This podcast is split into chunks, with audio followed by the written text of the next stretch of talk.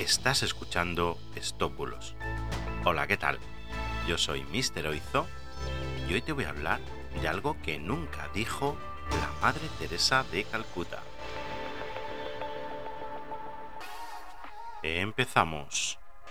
Recibo diariamente mensajes preguntándome si determinados WhatsApp cadena con fotos de personajes famosos y frases motivadoras son ciertos o no.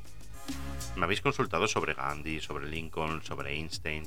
De hecho, en un futuro seguro que hablaré de estas frases falsas puesta en boca de estos famosos.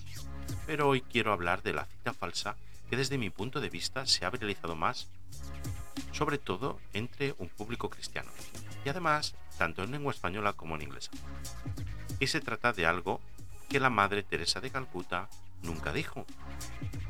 Y es lo siguiente, atentos porque aunque no lo dijera la Madre Teresa, me parece un texto muy motivador que podía haber dicho el mejor de los coaches o incluso la Madre Teresa, aunque con ciertos matices.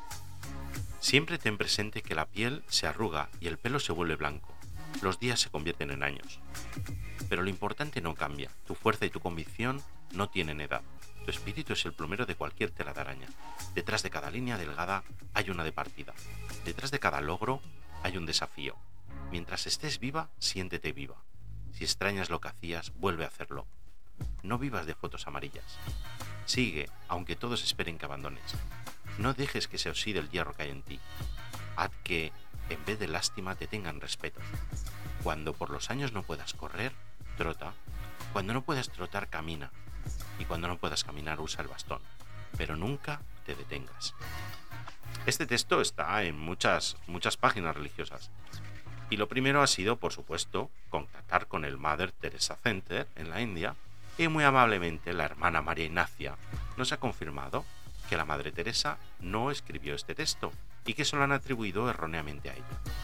Así que, lamentándolo mucho, puedo confirmarte que es un bulo y que en principio no hace falta que lo sigas difundiendo en nombre de la Madre Teresa de Calcuta. Bueno, y con esto creo que puedo ir terminando por hoy, no sin antes dar infinidad, infinidad de gracias a la asociación Un Solo Corazón porque ha contribuido a mejorar la calidad del podcast. Hasta ahora os estaba transmitiendo el podcast con un micro relativamente modesto y la asociación Un Solo Corazón me ha patrocinado un nuevo micro espectacular con el que poder transmitir súper, súper fino. Así que muchísimas gracias Asociación Un Solo Corazón por ayudar a que este proyecto siga adelante. Y nada, y a ti, muchas gracias por estar ahí, por seguirme, por esos apoyos en las redes y que tengas un fantástico día. Muchísimas gracias. Hasta mañana. Chao, chao.